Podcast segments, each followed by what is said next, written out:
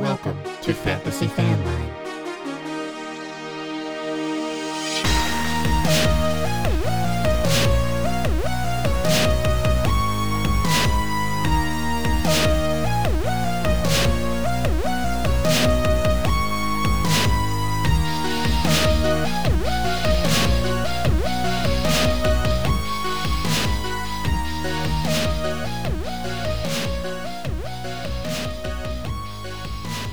Everybody. Welcome back to another week of Fantasy Fanline, the only fantasy football call-in show putting you live on the air with industry experts each and every week. I'm your host, Greg Scalera.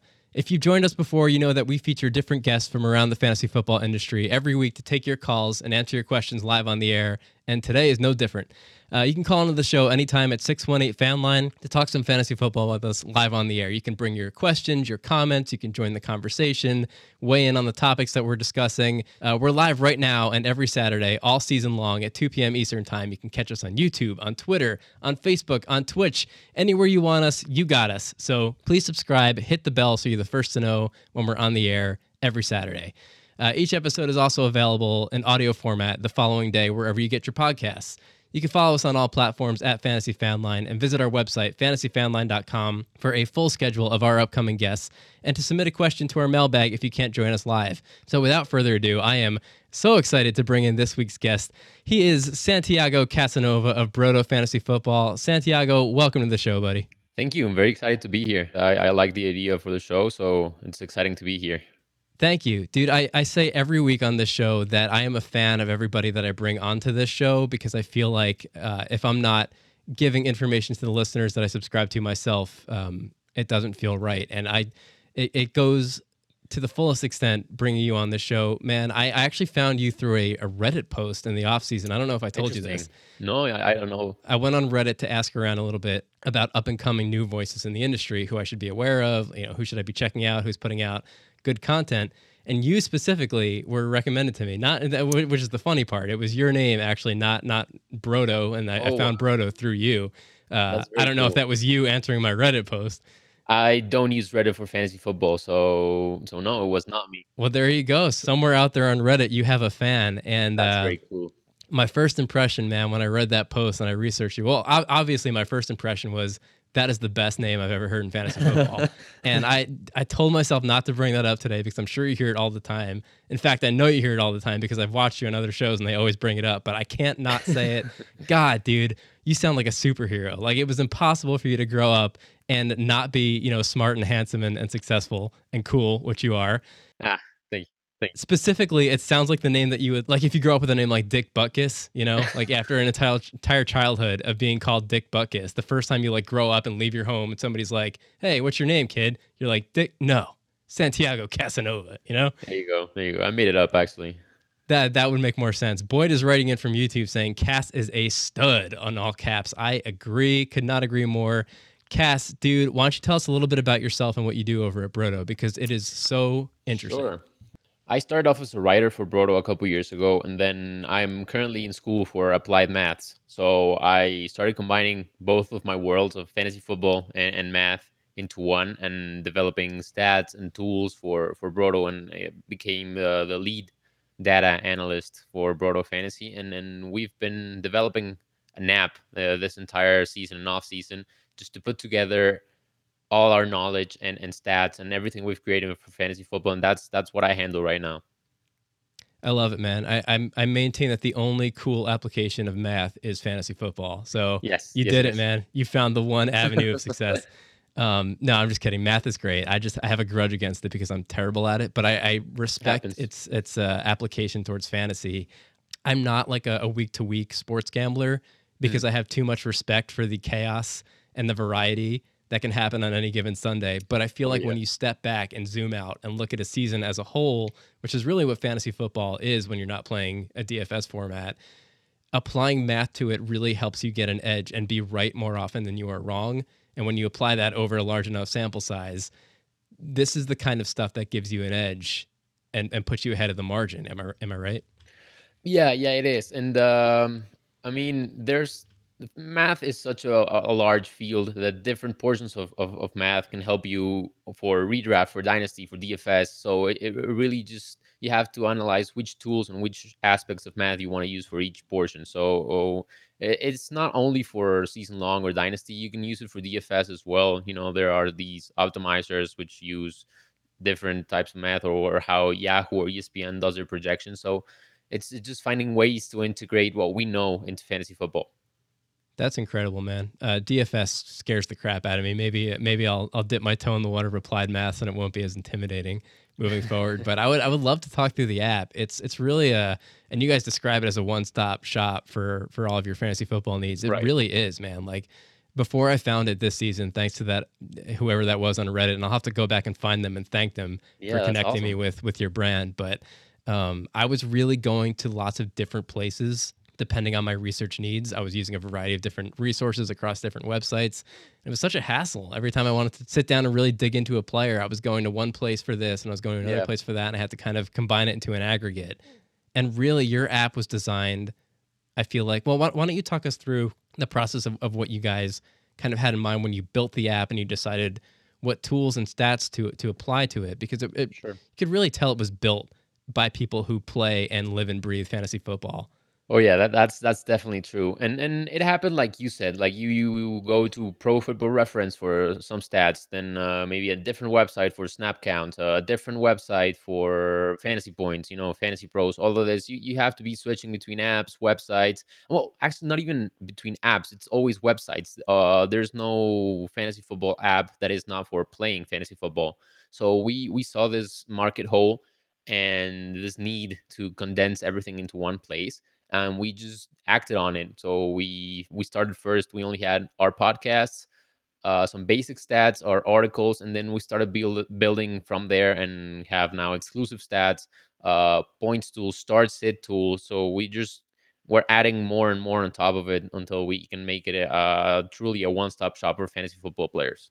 That's awesome, man. I, I will say that I found your app prior to draft season this year, and it was the first time that I went to in person drafts with a, my phone instead of a laptop, nice. and it was glorious, man. I, uh, I, I don't know, man. It just it just makes everything easier to have it at your fingertips, and uh, I just want to say to you and your team, thank you for making a resource like that. I can't wait to see how it continues to develop, it's and I would like pleasure. to take some time today to talk about maybe some of the the unique stats that you guys offer on that app, and really more importantly how players should be interpreting them and applying them to their decision yeah, making because I feel yeah, like that is half the battle.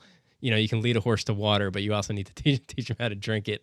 Before we get into that, I do want to note that our phone lines are now open 618 fan line. You can pick up your phone, call in, and join us anytime during the broadcast today. You will be on air with Santiago and me, and we will uh, talk through your questions. So that's start sit, trade questions, waiver pickups, um, general fantasy football philosophy questions. We got a couple of those in the mailbag today. So anything you want to discuss with us, we're here for you. You know, why, why don't we take a quick look at the mailbag first? I want to make sure we get to these. So starting with Anthony New Jersey, writes into our mailbag at fantasyfanline.com. Is Allen Robinson worth stashing on the bench at this point? Um, I'm going to let you weigh in on that first, and then I'll, as, as a Bears fan, I will uh, cautiously offer my opinion.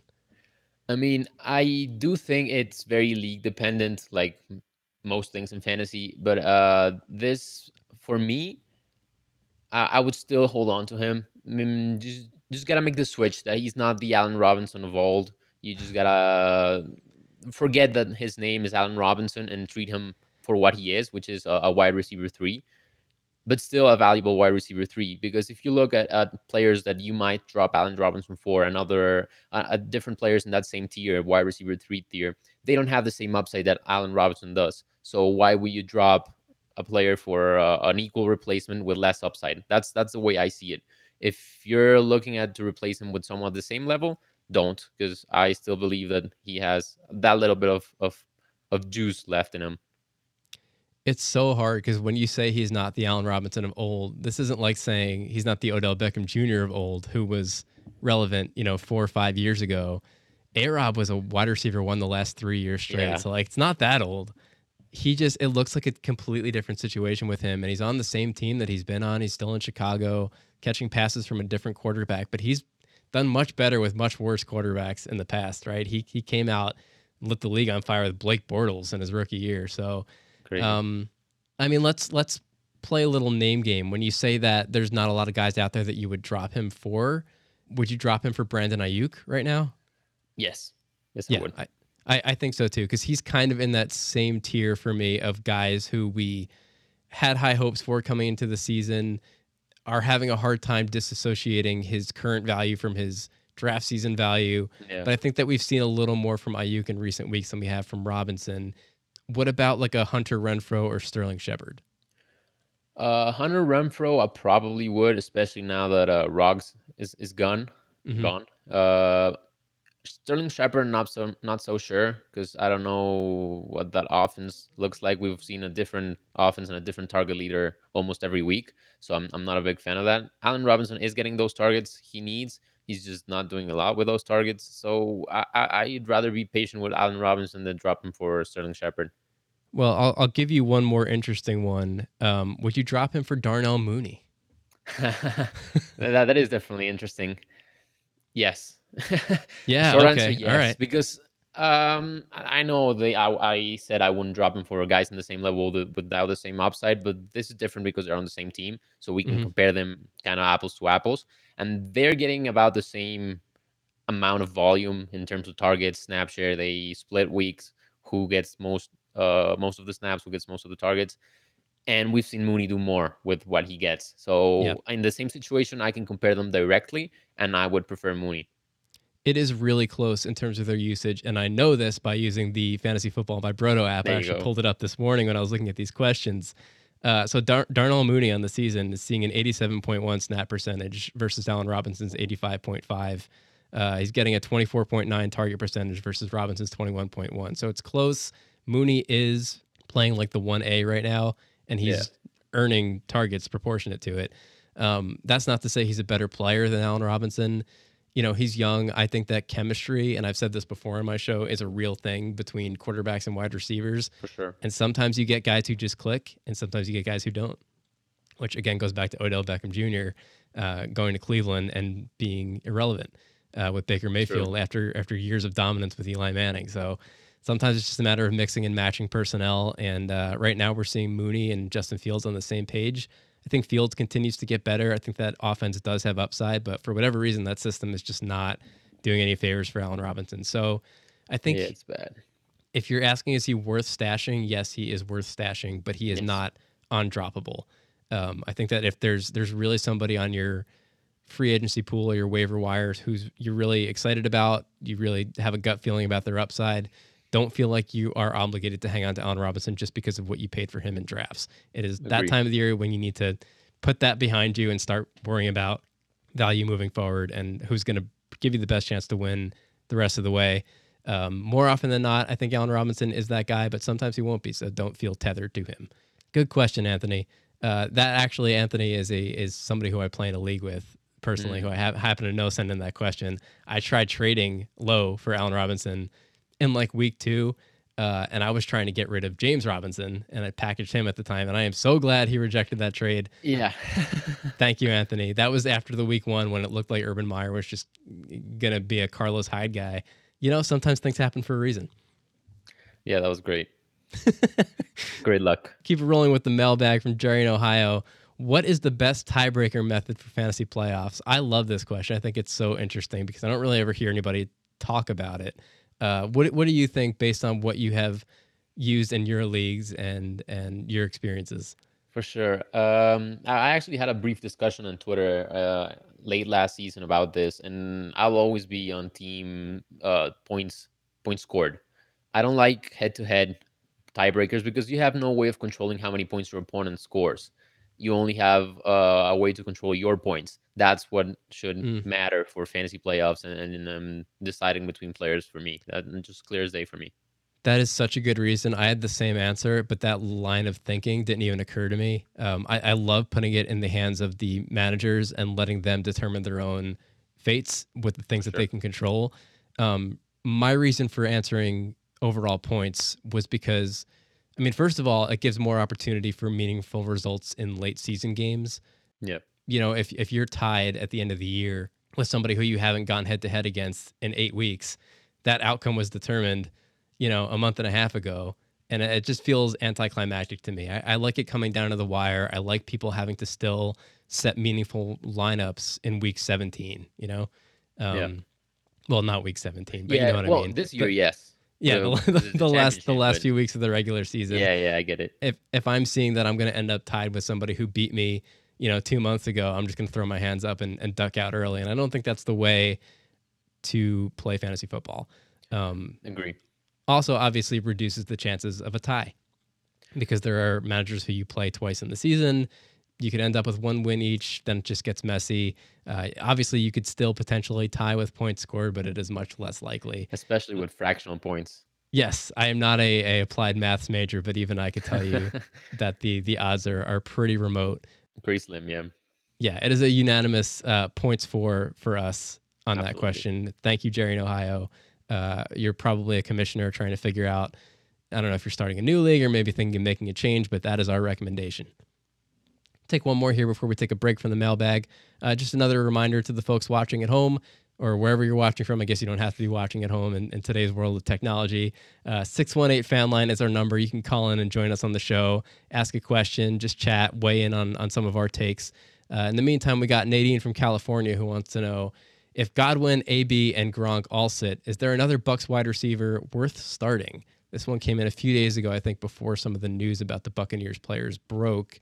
Um, let me check my notes here. Antonio Brown is ruled out. Gronk is ruled out. Chris Yes. Godwin is a game time decision at one o'clock versus the Washington football team. So it's ugly, pretty much. Yeah. Um, but yeah, I actually like Tyler Johnson uh, as a flyer this week. We already saw him play the third most snaps and get actually the second most targets la- last time the Bucs played, and that was when Antonio Brown was also out and Rob Gronkowski was also out. So a similar situation. It's not my favorite option, but like we talked a little bit about DFS at the start of the show. For DFS, he's a very good punt play because he's be very cheap in salary and has a lot of potential because he's been getting the snaps, he's been getting the targets, and and that that's that'd be my option. I'm not a big Scotty Miller fan this week. Yeah, I think Ty Johnson's going to be a popular uh, dart throw in DFS. I love it. Uh, he was five of six for 65 yards in Week Eight versus the Saints. He's seen an uptick in, in snaps ever since uh, Antonio Brown went out. Um, if you're going to bet, I- I, mean, he's not a surefire. I'm not saying Yeah, no, you know fire him up as a as a flex or wide receiver three over a more reliable option in redraft uh, if you don't have to. But if you are hurting on buy, you have injuries.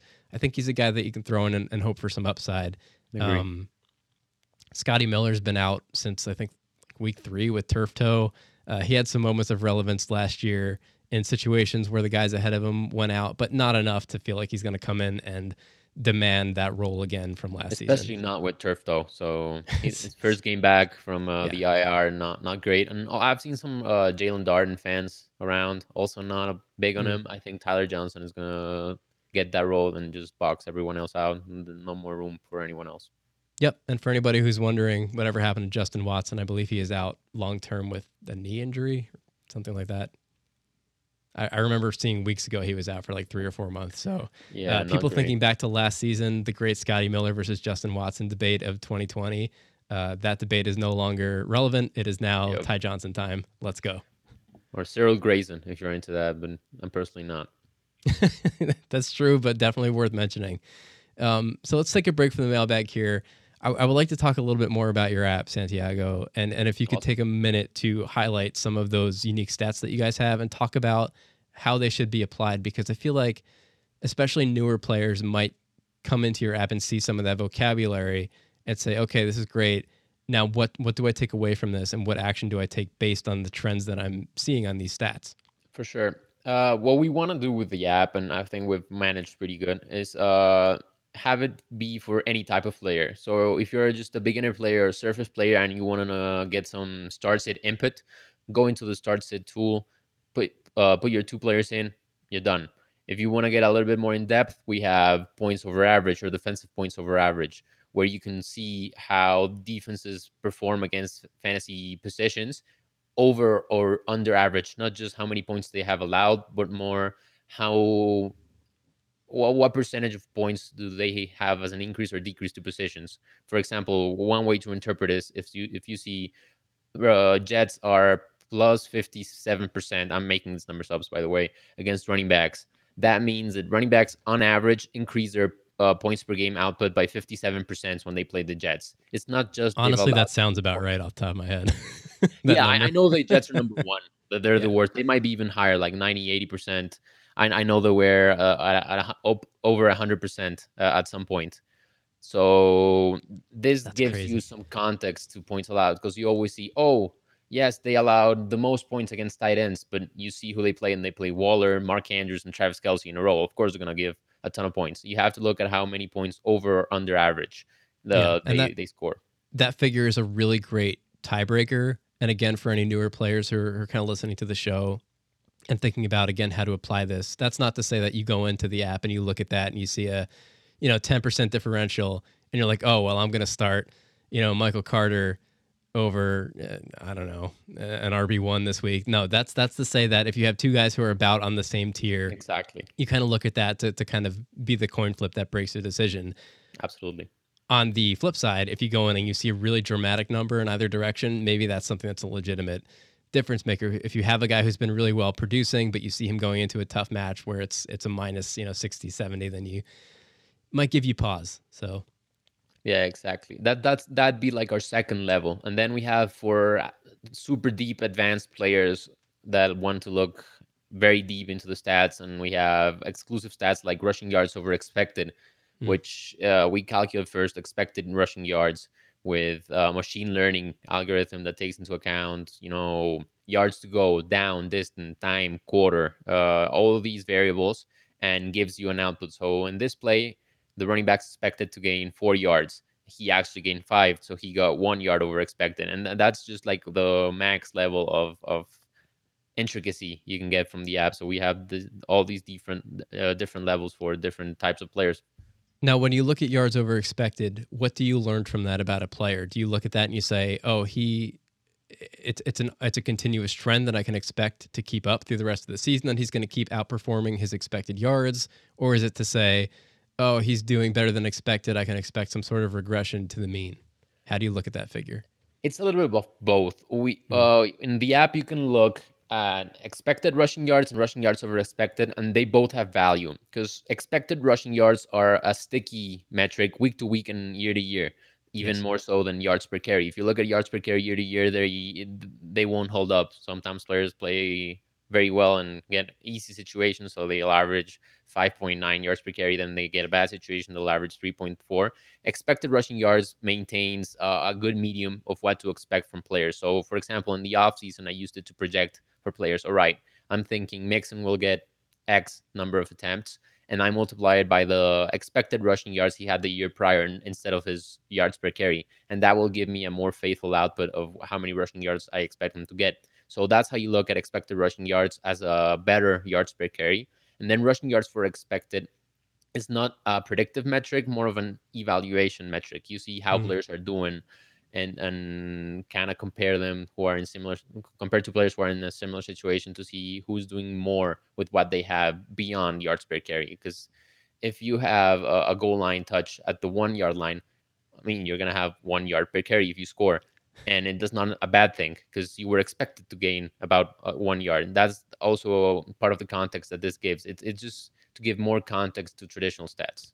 great point that's why you're going to see so many fantasy points for James Conner but probably such a low you know Yards per carry. yards per yeah yeah Yeah, absolutely. Um, that's great. And just, just a little bit of vocabulary note there. When we say a sticky stat in, in the industry, we mean something that we can expect to continue and that we can use to expect to inform our uh, fantasy value for that player moving forward, correct? yes, correct. Something that's going to stay consistent. Yeah. Okay. Uh, a great example of a, of a sticky stat would be targets, and a terrible example of a sticky stat would be touchdowns.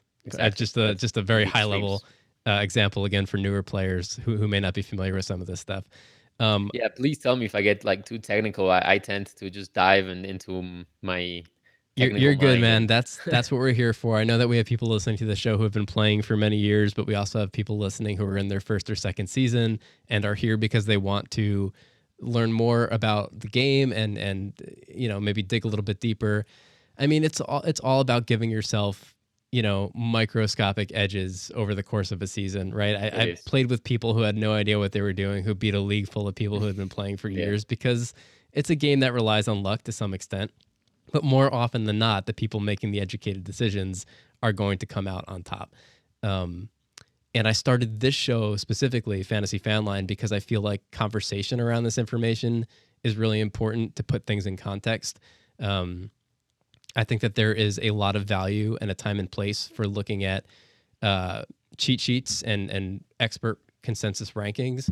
But if you're not understanding the information that you're consuming, it's worthless. I mean, it's it, it's only as valuable as your application of it. So um, that is why I was really excited to get into some of this applied math stuff today. And and one one more stat that I really wanted to look at and put into context for our listeners, and let me pull it up here because I thought this was really cool. True target value. Why don't you mm. talk a little bit about about that and how you apply it to your uh, opinion of a player's value? Yeah, this is also something I use sort of a target. Uh, I'm sorry, for, uh, as a tiebreaker between tiers, not just as a decision maker outright.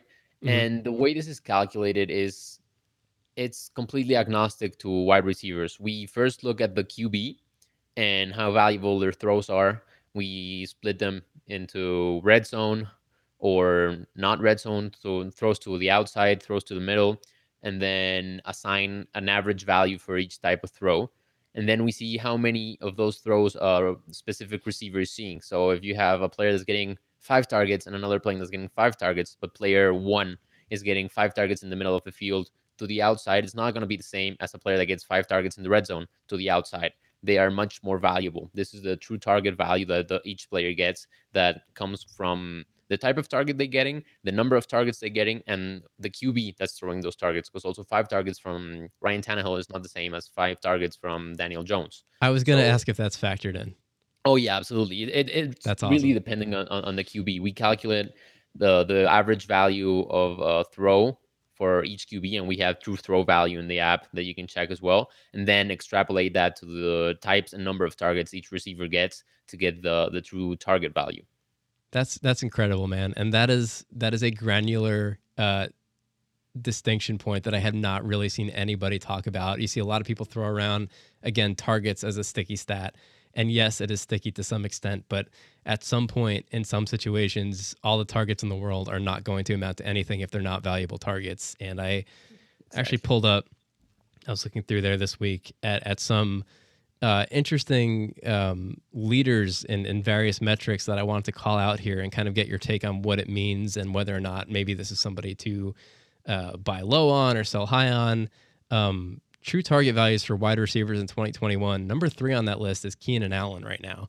What, yeah. do, what do you what do you make of that? I make of that that we've seen that Justin Herbert's throws have been valuable because we've seen it with uh, Mike Mike Williams. Mm-hmm. And recently, Who's we've al- seen, also uh, on the top ten list, Mike Williams, by the way. I mean, y- you can see where that comes from. But we've seen yep. an uptick in throws to Keenan Allen and value throws, and and uh, sort of a, a little bit trend down for Mike Williams as well. So what this tells us is we can expect very high outputs for Keenan Allen in the future. The the way things are trending in, in terms of target totals and who's throwing them, he is in a mm. prime spot to produce at a high level and maybe we haven't seen the, the his ceiling so far this season. That's what I interpret. Yeah, and that's the kind of actionable actionable insight that really makes this tool so valuable is because you can kind of look at it and see where the differences in expectations diverge from maybe the way that people are valuing this player right now. Keenan Allen is wide receiver number 29 so far in the season, if you can believe it. So if there's a manager in your league who values him that way or anywhere near, you know, back end wide receiver two kind of value, and you're looking at him number three on your true target value list right now, go, yeah. go make an offer. You know, that's crazy. Uh, another guy on that list that I thought was interesting, more towards the bottom of like the 10 12 range, was Tee Higgins on the Bengals, surprisingly. Uh, right behind Robert Woods, RIP, who just tore his ACL. Oh, man, so sad. And, well, we'll get into that later, but um, another couple of things that I wanted to take a look at. Uh, oh, this is oh now I'm looking at the uh, the consistency uh. Lists, and I, I thought this was really cool too. So basically, what you guys here have here is, is an arrangement of aggregated rankings of players who finished as a wide receiver one, wide receiver two, how many times they've done it, yeah. uh, and and that holds true for each position. But I thought it was interesting that Marquise Brown so far is second in the league in wide receiver one consistent consistency at five games, and I, I call that out not because I don't think he's a good player. I think he just has the reputation because he's a smaller, speedier guy of being more of a boomer bust player in an offense that doesn't throw much. But that is not the case. He's got five weeks as a wide receiver one this year, and that just blew my mind when I saw it. I mean, is that something that you expect to continue?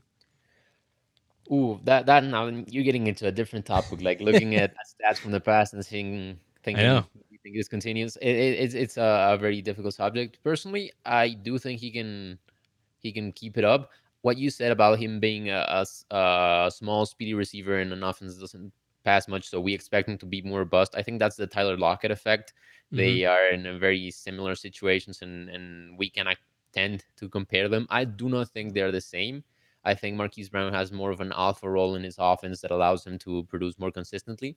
And I do expect him, maybe not at the same rate as he is right now, but to keep producing at a high level. I definitely do. Yeah, I love that take. I, I think that that stereotype exists for players of that kind of physical, uh, you know, archetype because those wide receivers are not usually the alpha target in the offense. But we've seen situations, i.e., Tyreek Hill in uh, Kansas City, especially last year, where they can come out and be used consistently and produce consistently. Um, and I, I think this also kind of goes back to like the DeSean Jackson years when he was a, the epitome of a boomer bust player. I think that people looked at guys like that and guys like Tyler Lockett and they say, okay, well the the smaller, faster guys will get the occasional big week winning plays, but not necessarily be useful, consistent wide receiver ones, twos on your team. And that's not what we're seeing this year with Hollywood Brown. I love it. Yeah, no, not at all. Um, a couple more we'll call out and then we'll get back to the mailbag because this is so much fun for me. I think this stuff is so cool. Um, similarly, on the consistency chart for leading wide receiver twos, um, Stefon Diggs is on there, which you know you don't love to see if you drafted him as a one. Hmm. But Christian Kirk and AJ Green both on that list at four and three weeks respectively. Uh, a lot of passing work to go around uh, on the Cardinals, and I, I know a lot of people are feeling right now like you never really know which guy it's going to be. But I think what we're seeing is that there's so much volume and so much offense that um, they're all kind of safe from week to week. Yeah, I mean, it really has been that, and also we've seen a less than 100% version of DeAndre Hopkins, so that's been helping the the, the wide receivers is around true. him. And now that Chase Edmonds is out for a couple of weeks, they say it's a high ankle sprain, so we can expect a couple of weeks out. We can see how this will impact the wide receivers, especially someone with uh, low depth of target like uh, Mm. Rondale Moore, which may take those uh, shallow targets that Chase Edmonds was getting, and and we'll see we can see an, another wide receiver involved in the passing game that wasn't uh, in the same level as Kirk and Green. So we might even see three or four viable fantasy wide receivers out of the Cardinals, which is kind of impressive, honestly. Love it. Um, speaking of teams with a, a variety of different receiving options that are relevant for fantasy football, I want to take one more look at, at another stat. This is true throw value for quarterbacks. And Yeah. and before I, I uh, identify this player, do you want to talk a little bit about how you arrive at true throw value for quarterbacks? Yeah, true throw value is actually the first step where we talked about when talking about true target value, where we look at how, uh, on average, what type of throws a quarterback is throwing and how much are those throws worth in terms of fantasy points. So if when if it's a team that when they get to the red zone they just run a lot, those quarterbacks throws are Mhm. going to be less valuable because he's not getting the touchdowns. Or if it's Mm. a, a team that throws a lot to the middle or a lot to the outside, that's going to play into how much the quarterback's throws are worth, and in addition to their actual talents and how good they are at completing those throws, etc. So it's just uh, an average, a situational average, if you will, a weighted average of their throws and how much each of them is worth. Yeah, in hindsight, as soon as I heard you talk about how you uh, calculate true uh, target values, I was like, oh, I totally should have started with true throw value and then worked my way Yeah, over yeah, targets. that was the but- way to go. That's okay. When when I uh, put out this highlight clip on YouTube, I'll just reverse it because that's the magic Sounds of post production. Um, so the top two on the true throw value list right now: Russell Wilson and Matthew Stafford. Off the top of your head, can you guess the third? I know this is your tool, but I'm sure you don't study the uh, the outcome every week. And I, I don't mean to put you on the. looked at true throw value in a long, a long time, but uh, if I know someone that was up there for a while, and uh, I don't know if he's still up there. I'm so I'm just gonna guess. I don't know if this is a product of small sample size, but Tyrod Taylor was up there for a while. I don't know if he's still third. It It is not Taylor. Uh, I don't. I don't even see him top ten anymore. So it looks All like right, he, so, he took a yeah. pretty steep dive. But Yeah, yeah. good good strategy guessing somebody unexpected. It it is not somebody that unexpected, but certainly Alright. probably not someone in your top few guesses. It's Joe Burrow sitting at number three right now. Uh, what what do you what do you make of that? I make of that that he has um higher than average middle of the field throw because of all the Mm. long touchdowns that Tee Higgins have has housed. So if you compare his middle of the field throw to the average middle of the field throw, it's not going to be the same because middle of the field throw, I don't know, I'm just going to guess 30% of his middle of the field throws to Tee Higgins have gone for a touchdown. That's Mm. insane. That's uh, absolutely crazy output. So that's probably putting him higher than most. I don't think it's totally unexpected. I think he's been a very solid QB, but top three maybe a little bit steep. Yeah, he's he's definitely taken a big step forward this year, and he is uh, carrying plenty of fantasy relevant offensive weapons with him on that team. You love to see it, and I, I call him out not because I don't think that he's a a good quarterback or even a good fantasy quarterback, but when when you're up there with Russell Wilson and Matt Stafford, and behind him is Yeah. Dak Prescott, Tom Brady, Kyler Murray, one of those names really jumped out, so I thought it was worth talking about. But um, just just a really fascinating set of stats and tools that will, if nothing else, make you sit down and point out the things that don't seem like they belong. And when you find Yep. those outliers, that is really your opportunity to take action. Am I right? And get and get ahead of get ahead of the trends. Yeah. Yes. That's So that's it's- exactly what fantasy's about. Like, You're just analyzing the trends and what sticks out and taking advantage of it.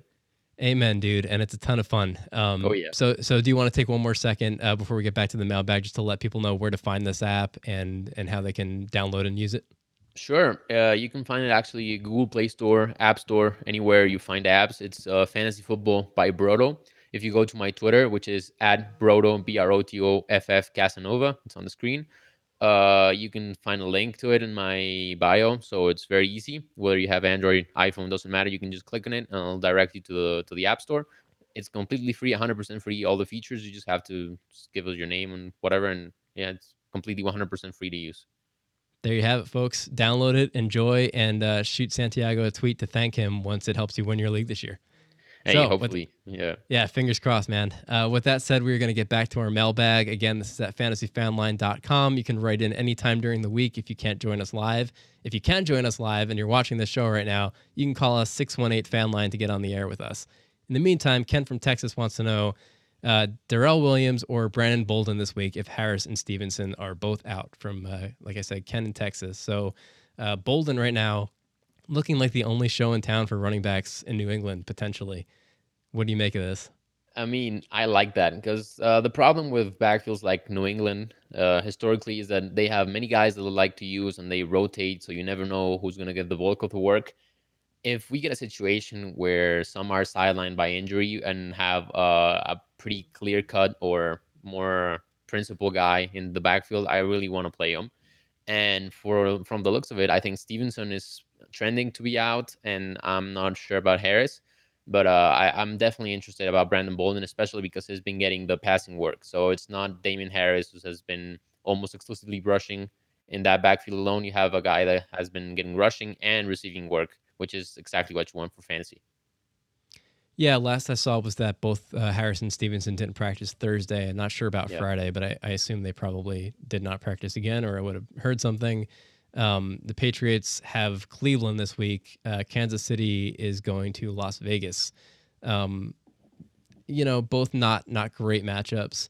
Um, I think Darrel not. Williams is is uh, going a little bit underrated in terms of his usage as a receiver out of the backfield, which I think is interesting because they didn't really use Clyde Edwards-Helaire that much, and he had a good rep coming out of college to, as being a pass catching running back. But, Yeah, uh, Williams has at least three catches in his past five straight, and he has been okay as a runner. Um, Derrick Gore was not really a factor in week nine after kind of a scare uh, in week eight Yeah, with 11 weird. carries and a touchdown. Um, so I think Williams is probably the safer play. But if I'm looking for upside, uh, I would probably go Bolden if the rest of that backfield is empty. He's been really efficient as a runner uh, in limited opportunities. Um, hasn't gotten a ton of work, but is doing a lot with it. And I'm sure the numbers in your app would uh, support that. So, um, kind of depends on your matchup here. If you are projected uh, with a good lead, I would probably go with Williams just because he's less likely to completely disappear and uh, sink your team on the week. Um, but if you if it's closer or you need to kind of come from behind, roll out Bolden, hope for some explosions because they're capable of it in that backfield. Absolutely. That's my favorite way to look at star decision too. Like, uh, do you need floor? Do you need ceiling? Uh, that's the way I look at them. That's the way I tell people to look at them, and uh, it, it's a perfect explanation of the situation too. I like it. Glad we're on the same page, man. Great Yep. minds think alike. Me For and all those applied math geniuses out there. There you go.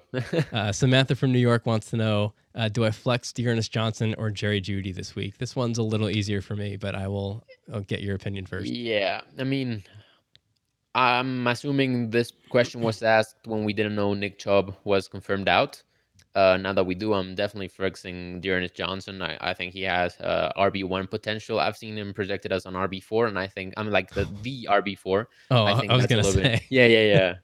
that that's a little bit uh, steep for me and setting up set, setting yourself up for, failure. But I think RB eleven, RB twelve is not out of the question, and that's some, definitely uh, a very good flex to have. And Jerry Jeudy is a good player, but does not have the same upside as Johnson. Yeah, I mean Chubb was, you know, diagnosed with COVID earlier in the week, and there was a chance that he might clear protocol and play this Sunday. He was ruled out definitively, I think yesterday. Um, so Johnson is the guy in Cleveland this week, and last time we saw that happen was Week Seven versus Denver, um, when Chubb and Hunt were both out. Johnson carried for 22 times for 146 yards and a touchdown, two catches for 22 yards. He put up 24 fantasy points. So, not saying that's going to happen again, but it is Yeah, it's- in the realm of hard. possibility. And uh, Cleveland's a great running team, and if he's the lead guy there, he's going to get every opportunity to do that again. I think. Um, Something that's worth noting is that uh, the Browns have five running backs on their roster. Four are officially out for Sunday. So D'Ernest seems Johnson, impossible. Yeah, I mean, Kareem Hunt's not coming back from IR. Felton and Chubb have COVID, and then there's uh, another guy that just was never expected to play and uh, is injured as well. So it's just the D'Ernest Johnson and Andy Janovich show this week. He'll literally get every opportunity. I, I don't know why D'Ernest Johnson wasn't in the running back room when I guess they broke a mirror or something and just cursed themselves. That's perfect. He, he he took every precaution and and just made it out. Yeah, whatever running back party they all went to when they caught COVID and, and broke all their bones and stuff, he skipped it. He had he had something else to do that. He had a date, and uh, Good for him. yeah, I think he's going to reap the benefits. Jerry Jeudy, uh, I, I'm in on the talent. The situation's just not not it's not happening. Um, he's got No, 10 catches really. for just over 100 yards in the past two games combined since coming back from injury. Uh, he's seeing a target on 25% of his routes this year, which is the highest on the team. Eventually, he's going to do something with them, but um, I don't know, man. What, what do you think of the Jerry Jeudy situation in Denver with Courtland Sutton and the resurgence of the great Tim Patrick? Yeah, it's it's it's it's interesting. I really do like the talent. Uh, even coming out of college, I think I, thought he was a number two receiver of that class, and he has proven me right in that regard. But it also comes back to what we talked about with through throw value and to target value. Teddy Bridgewater is not great when it comes to giving high value targets, and especially now that there's a bit of a competition and there's no clear alpha, or if if you can consider a clear alpha, it's definitely not Jeudy. This is not what you want to see in terms of fantasy. So it's not someone I can start confidently in my wide receiver spot or my flex spot. Um, we just have to wait for talent to rise to the top. Right now, that's not happening. So just hold on tight and wait for the right opportunity. I think. Teddy Two Gloves, great nickname. Not a great enough passer, I think, Oh, for us to be flexing Jerry Jeudy over D'Ernest Johnson when yeah, he's he's absolutely. got the show to himself. Uh, Adrian in South Carolina wants to know, oh, should I trade Tyreek and AP for Najee Harris? This is a big one. It's it's a tough one. It's a tough one. I, I have to say, and uh, I lean no. I want to keep Tyreek on my team. I want to have that extreme upside top top number one wide receiver in fantasy potential. We haven't seen that from him this year because Patrick Mahomes seems to be a little bit broken. But if he can Well get back said. to normal, Tyreek still has all that potential. I AP is nothing more than a wide receiver three. I'm sorry, running back three with running back two weekly potential if he catches a touchdown or just bouncing in for a touchdown. Najee Harris is an interesting choice because he's been getting a ton of volume, but we've seen uh, his target totals decline in the past weeks, and I've seen someone compare it to the emergence of Pat Freiermuth Where Mm. if you see the Pat Freiermuth uh, target totals and the Najee Harry Najee Harris uh, target totals are just one going up, one going down, and I think that is slightly significant, especially for fantasy. And uh, I don't want uh, someone as inefficient as Najee Harris, even though he gets all the volume, when I can have Tyreek Hill in my roster. He's still a good fantasy player, Na- Najee is, but uh, I, it's not someone I'm trying actively to acquire. Yeah, I, t- I totally understand the question. Um, Oh, sure. and I think sure, that it's not easy.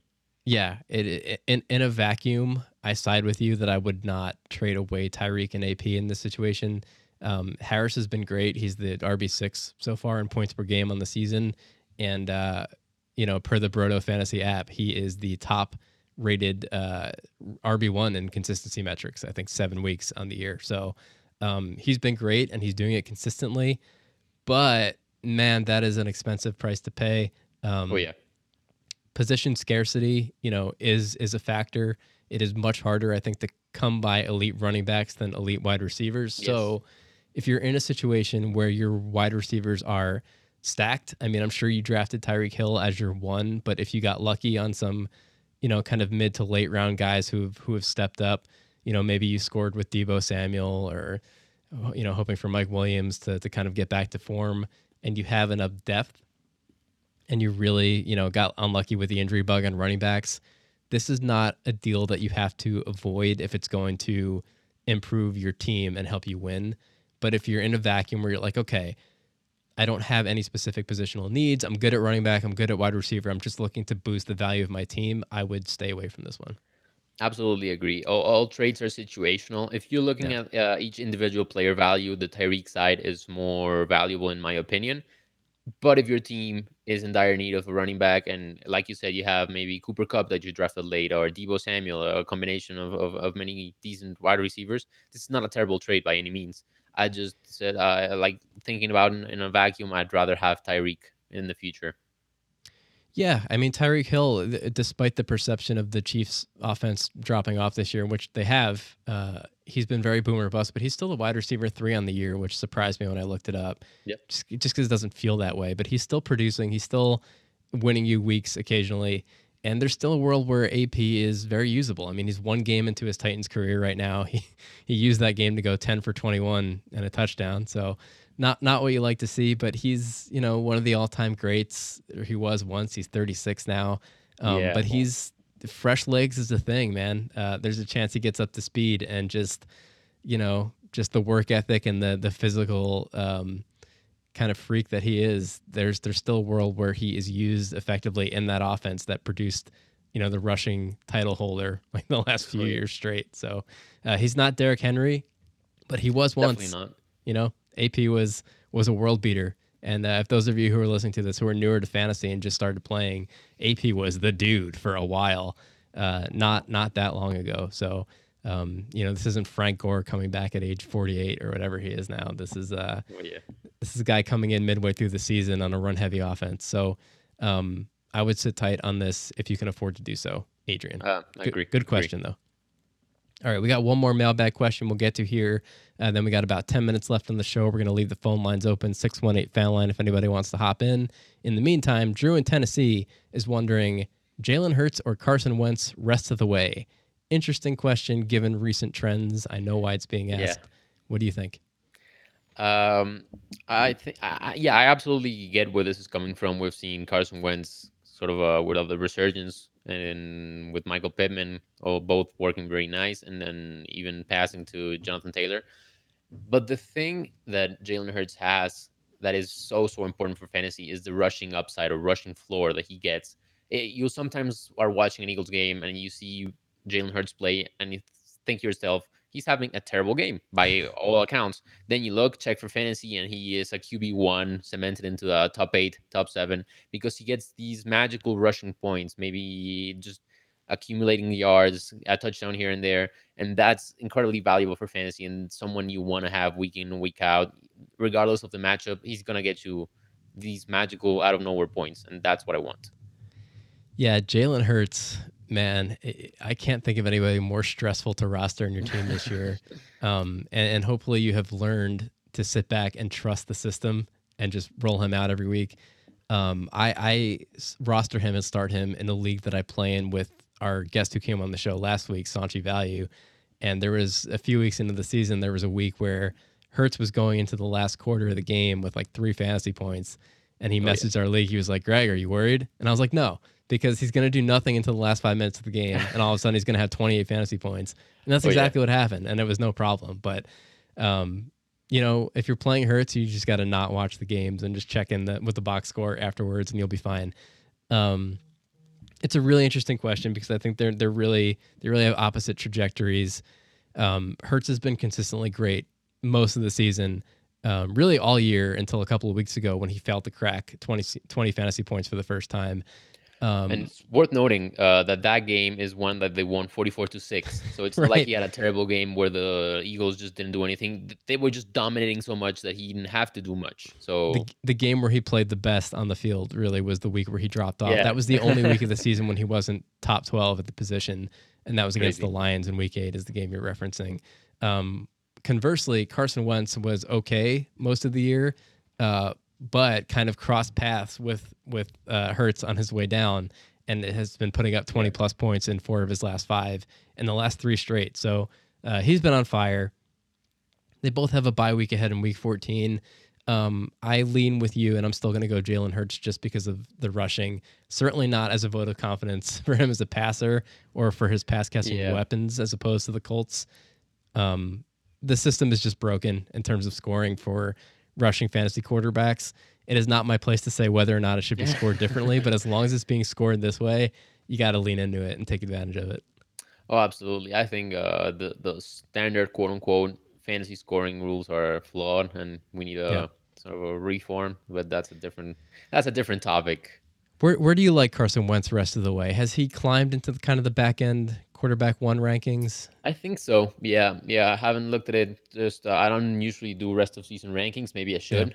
Uh, he's not definitely not one of the elites, but uh, w- with the, his recent results, he's definitely into the what uh, sorry quarterback one consideration in my I, I, opinion. I guess let me put it this way: is is he not somebody anymore who you were thinking about starting conditionally based on matchup? I mean, certainly you're going to sit him probably against the the, the best of the best defenses, but I, I think that there's definitely Yeah. a category of guys that you start and don't worry about, and then there's a category of guys who For you sure. look at and you think about. Oh, but there's you know maybe a Trevor Lawrence I grab in, in the right matchup and, and plug him in if he's going against like the Jets or something. You know.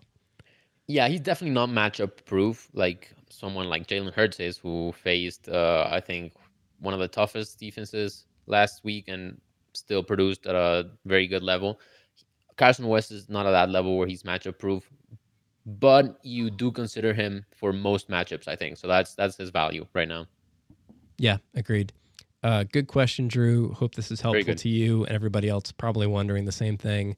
Um, let's take a few minutes and talk through some recent news that came in uh, as recently as today, but we'll, we'll start with something yeah. a little bit older. Uh, Odell Beckham Jr. signs with the Rams. The rich get richer for a minute until they get poorer today. Oh, we'll talk man. about that too. But what do you think? Uh, well, as long as we're talking about this, we might as well also discuss Robert Woods tears his ACL in Friday's practice. Are you kidding me? like It's, it's just, just feels scripted, man. It's it really. uh, I was about to say you could not make this stuff up and sound more ridiculous. Um, and I got this notification an hour before the show, and all I saw was the first line: Robert Woods tears his ACL out for season.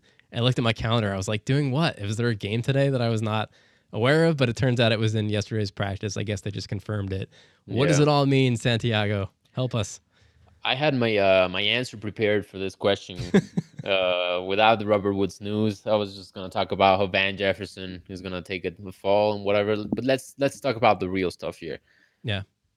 Odell Beckham is in the best position he's been in in years.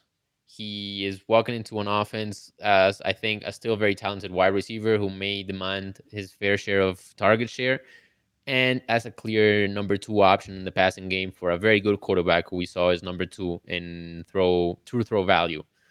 That is as good as it gets, and I jumping into consideration for OBJ as a wide receiver two rest of season. Hmm. Whether I get proven right or wrong is yet to be determined because there's a lot of questions about OBJ. I don't think this affects Cooper Kupp too much. I do like the value it gets for OBJ. It's it's just immense.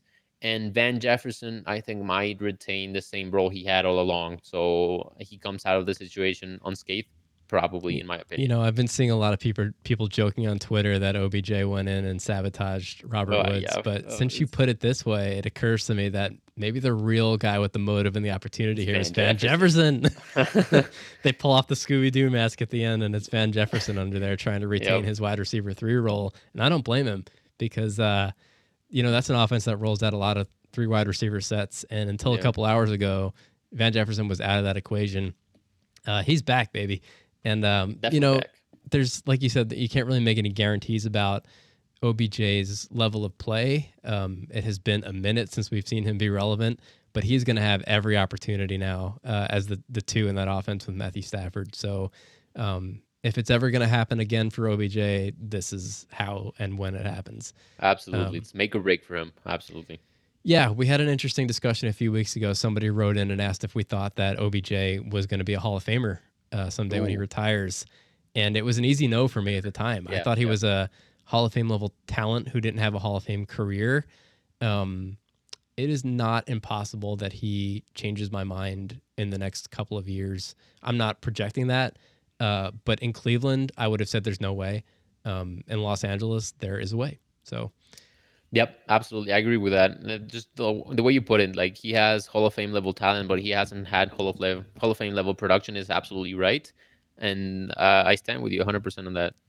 Uh, breaking news, by the way, the Patriots have just ruled out running back Damien Harris with a concussion. So Oh, okay. So Brandon Bolden becomes very, very interesting in my opinion. he seems to be the guy. I don't know if they've for sure ruled out Rhamondre Stevenson. Um, I haven't seen anything on that, but if they if they don't, I mean, you feel any differently about Stevenson than you do about Bolden? Is he a Mm, yes, because I think Bolden has been getting most of that uh, passing work. Let me just Mm. confirm. And this one, I'm not talking about things. Yeah, Brandon Bolden has an 11 per, uh, had 11% target share week nine. He had uh five percent. Oh, actually had zero percent week eight. So it's still a mess. That backfield. uh, It's no no two ways to look about it. But uh, yeah? Bolden If- definitely has the narrative of being the pass catching running back, but I'm not sure the numbers always support that. No, he, he did get a lot of targets uh, last week, which Mhm. is more of a recency bias thing from people. But uh, he has been very inconsistent, like we've come to expect from patrons running backs. So it's if Stevenson is out, I'm definitely firing up Bolden. If not, then I'll give uh, Darrel Williams some consideration for sure. Okay. Good to know. Um, Cam Newton and the Carolina Panthers agree to terms. Uh, Cam is back. Dude, the jokes on Twitter have been killing me with people photoshopping him into a Panthers jersey. Yeah, yeah, yeah. So good. Um, what does it mean for, for Cam? What does it mean for his receiving options and McCaffrey, if anything? McCaffrey, I think, is in a good spot because we've seen that offense in the past, and I like what I've seen from that offense. And uh, Cam Newton, I think, becomes a very relevant option in, in fantasy because he was better than people want to give him credit for when he was with the Patriots. So Yep. now, if you're bringing him back with weapons that he already knows, and he has that rushing upside that we've come to know, not as dramatic as Jalen Hurts because Jalen Hurts is in another planet, but Cam Newton also has the talents to be a very safe quarterback in terms of fantasy because he gets the rushing that gives you those magical points. He doesn't have to be the best passer. So I think he comes in and, and produces at a QB high end QB two level the rest of the season. I like him. I like it for him. Yep, I agree with that take. Uh, Cam's another guy who not that long ago was just a complete monster in fantasy football. For years, he was the top five guy. And he was another guy who you watch him on the field as a passer and you're like, I don't get it. And then you look at the box score and the numbers were there. It was rushing touchdowns, it was it was scrambles, it was design runs, and he finds a way each and every week, it seems like, to produce. Or at least he did uh, for a long time in Carolina he's back there now with DJ Moore, a, a receiver who he knows well from his last day in Carolina. Um, I like it. I think Cam is a useful guy. I would give it a week or two, um, maybe just to kind of. Oh, I don't know if you have that long. I mean, depending on the timetable there, but I mean, he's not even starting this week, so it's a little bit of a setback, and you'll have to wait. But if you have a bench spot to spare, I would definitely try to roster Cam and see if he helps you for fantasy playoffs. He he could be that X factor for your team. Yeah, especially in two quarterback leagues. I mean, by now, if you're Oh, listening yeah. to this and you don't already have him, it's probably too late to grab him in those leagues. But um, he might still be out there in one QB league. So if you're if you have a guy who you've been struggling with in that position, if you have like a I don't know, like a Matt Ryan maybe who just you know lost Calvin Ridley. He's he's looked better lately. Matt Ryan has, but I don't I don't really know. And the one game they played without Ridley was such a weird game that I don't know what to to make of that offense moving forward. I think I would probably stash a Cam Newton and maybe think about how I want to play them moving forward. Yeah, I agree. Um, okay, so we have a couple more items to hit here. We're just over an hour. You cool for another few minutes if we hang out and talk some news? Yeah, for sure. Let's do it. Um, we already discussed Nick Chubb being ruled out Sunday, so we'll skip that one and go to Alvin Kamara, who was also ruled out Sunday with a knee injury. Um, Mark Ingram, suddenly the guy in New Orleans. Yeah, again, once again. Yeah. what year is it right now? Cam Newton going to Carolina, uh, Ingram starting for the Saints. Um, Crazy. how, how do you feel about old old uh, Mark Ingram? I like the- it, the- honestly. yeah, I, I really do like it. Uh, we've seen that Kamara is not the best pure rushing running back. He gets a lot of things done in the passing game. Ingram, on the other hand, is very good at rushing, and we've seen it uh, just in this past week when he played with the Saints. And the coaching staff liked him too, so they gave him a 37 points, uh, 37.5 percent rushing share already with Kamara in the mix. So without Kamara, he just becomes um, the main guy in that backfield. We've seen him produce in the past, and of, of course he's older now. But whenever you have uh, a guy that's going to be the feature back in an offense, that's someone you want to start because volume leads to points most of the time. So you want to sort of chase that volume, that promise of of volume to to get solid production. It's different from wide receivers where they could get targets and, and no points because they don't catch them. Mhm. Running backs, they usually get more catchable targets and guaranteed touches from from carries. So it's when you have a, a running back in this situation, you most likely flex him to some degree. yeah. He's always been an underrated runner, I think, and pass catcher, mind you. He's he's he's pretty Yeah. good uh, out of the backfield as a receiver. Um, he's on a team with a great defense. They're playing the Titans this week. Um, the rest of that offense is Trevor Siemian throwing to nobody. So um, if it's not Yeah, if it's not Ingram, I don't know what I don't know how they're going to win that game. Um, so, you know, I think that's how they're going to score points in that game. They're going to play keep away from the Titans' high-powered offense. They're going to try to keep the ball on the ground, uh, keep the ball out of the hands of Ryan Tannehill and uh, the fearsome Adrian Peterson. That's what I would do anyway if I were the Saints. So, uh, but I'm not. So we'll, we'll see what happens. we'll definitely see Sean Payton what ideas he has. Yeah, I'd be making a lot more money in that job than this one, but at least I get to work in my basement. So, uh, oh, we already talked about. Robert Woods tearing his ACL. I just brought it up again, I guess, to reinforce the pain on all of his managers. I'm so sorry. Uh, I think that's the end of our major news. So, Santiago, man, this has been so much fun. I'm glad we got to do this, and I hope we Oh, get to do it again later in the season. Um, Absolutely. I'm going to take one more opportunity here to plug uh, everything you've got going on, the app as well as the podcast, and and talk a little bit about, I guess, the rest of Brodo. We didn't even mention uh, the Bros who uh, consisted that team with you. I don't think you want to talk a little bit about who they are and what the the company as a whole is about, and everything that you guys uh, offer to your listeners and readers, etc. Yeah, absolutely. Uh, yeah, the, the the brothers that gave Brodo its name. Uh, It took me weeks to tell. put that together. By the way, I'm I'm so ashamed to say that. Yeah, it's it's it's difficult. Sometimes people don't read it as Brodo. They like say B Rodo, and and and that That gets was, lost. that was me until I started listening to the podcast. There, And, there you uh, go. Then it became immediately clear. Yeah, that's that's uh, the, the the barrier that gives it. But yeah, they're brothers. Uh, it's three brothers: uh, Mike, Jason, and Tim, who founded Brodo a couple years ago. I, I started listening to them as a fan, uh, just getting my feet wet into fantasy, and uh, I I loved it, and I kept listening. Then a couple years ago, I started contributing. We brought in uh, at the same time as me three or four writers, I believe. Then this off season is when we really grew. We have a very large team of writers and. um and content creators all around. We have different shows. We created the app. So what we offer in general is uh, weekly podcast. Well, two weekly podcasts actually. We have the preview and the review, when we talk about things coming up in the week and then the things that happen on Mondays. Uh, that's uh, the podcast side. And then we have the app where we have many articles like uh, sleepers and busts or buy low, sell high currently. Well, it comes out weekly for every position. And then we have all the tools in the app and different articles like DFS, quick heat, quick hits, uh, DFS tips, and everything. We also have a, a Patreon. So if you are so compelled to do so, uh, it's Brodo Fantasy, uh, Brodo Fantasy on Patreon, and we have exclusive perks like uh, Discord for our patrons. And we have a DFS optimizer that I, developed. Then we give the optimizer picks to the patrons, as well as some Vegas picks of a model, an algorithm I developed to to get the, um, the edge on spreads and um, and money lines. So that's just basically it. Everything you can find it in the app, the podcast, the articles, the the stats. It's like we said, the one stop shop. It's fantasy football by Brodo, uh, App Store, Google Play Store, anything uh, on Twitter. We're at Brodo Fantasy, and you can find me at Brodo FF Casanova, and I think that covers it. Santiago, it is genuinely incredible how much content you guys put out and and how many resources and tools you provide uh, to the players. So thank you on behalf of the community. I don't know how you guys find the time to do it, but um, me neither. It is invaluable, uh, truly a diamond in the rough discovery. Thanks again to that person on Reddit who uh, who connected me with you guys. Um, yeah, you'll have to let me know who it was. Now I'm I'm very curious. I'm gonna go back and look it up, and I'm gonna shoot you a screenshot of it, and uh, awesome. maybe we can we can track them down from there.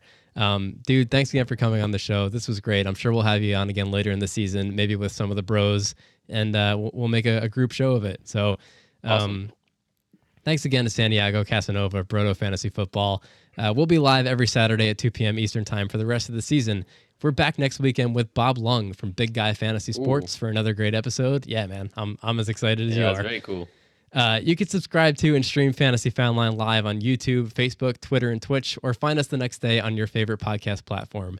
You can follow us everywhere at Fantasy Foundline and visit our website, fantasyfoundline.com, for a full schedule of our upcoming guests and to submit a question to our mailbag if you can't join us live.